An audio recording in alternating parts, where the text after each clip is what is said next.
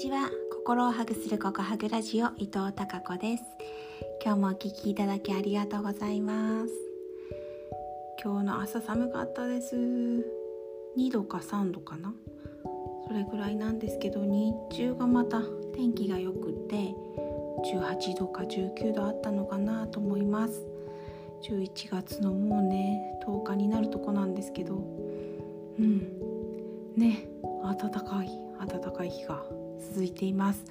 明日からどうやらずっと1週間雨模様みたいなのでこの雨が一雨ごとに寒くなっていくんじゃないかなっていう気がしていますがどうでしょうね。うん。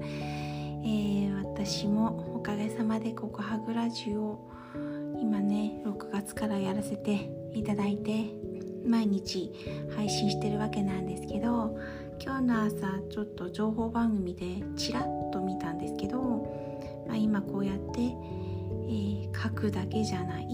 音声とかで、えー、コミュニケーションを取るコミュニケーションを取る SNS といいますか配信している、えー、配信するツールが多いんだよっていうことをやってました。で今このここハグラジオを録画録音しようとしたらですね Yahoo ニュースでこんなのが目に留まりました、えー、TikTok で始まるファンコミュニフ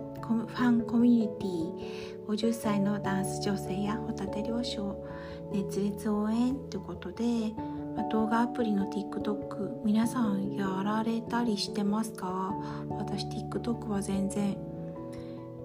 もちろんやってないであやったこともないですし見たこともないえ若い人たちのものかなと思ってたんですけどね50歳のダンス女性がいらっしゃるみたいですよ。なんかエプロン姿でダンスを踊る女性カズさんはオリジナルカレンダーを制作し完売したんですって。すごくないですか？ねやっぱりこう年齢にかわらず年齢にかかわらずいろんなことやって見るもんですね。なんかこれは若い人のものかなっていう固定観念が私はあったなって思って、うん、やばいやばい、えー、しなやかマインドセット柔らか思考でいこうかなと思います。この50歳の、ね、女性なんですけどうん彼女はえー、タレントでも女優でもない21歳の長男を含む3人の子供がいる50歳の主婦なんですって。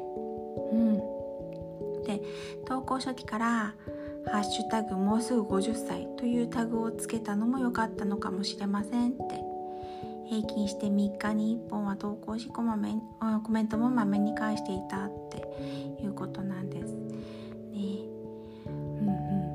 かそうそう今日のその情報番組でこういったラジオ配信音声配信はうーん加工できないじゃないですか。ね。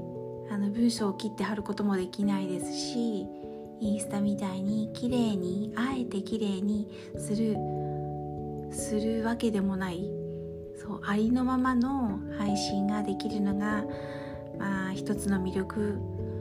なんじゃないですかっていうことを言っていてああやっぱりそうなんだって私もそうやって言ってくださる方が「うんあのここハグラジオ聞いて聞いてますよ」って言ってくださる人が多いので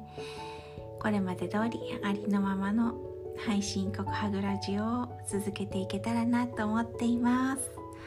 はいそれでは明日もまた皆さんにひまわりのようなたくさんの笑顔の花が咲きますように。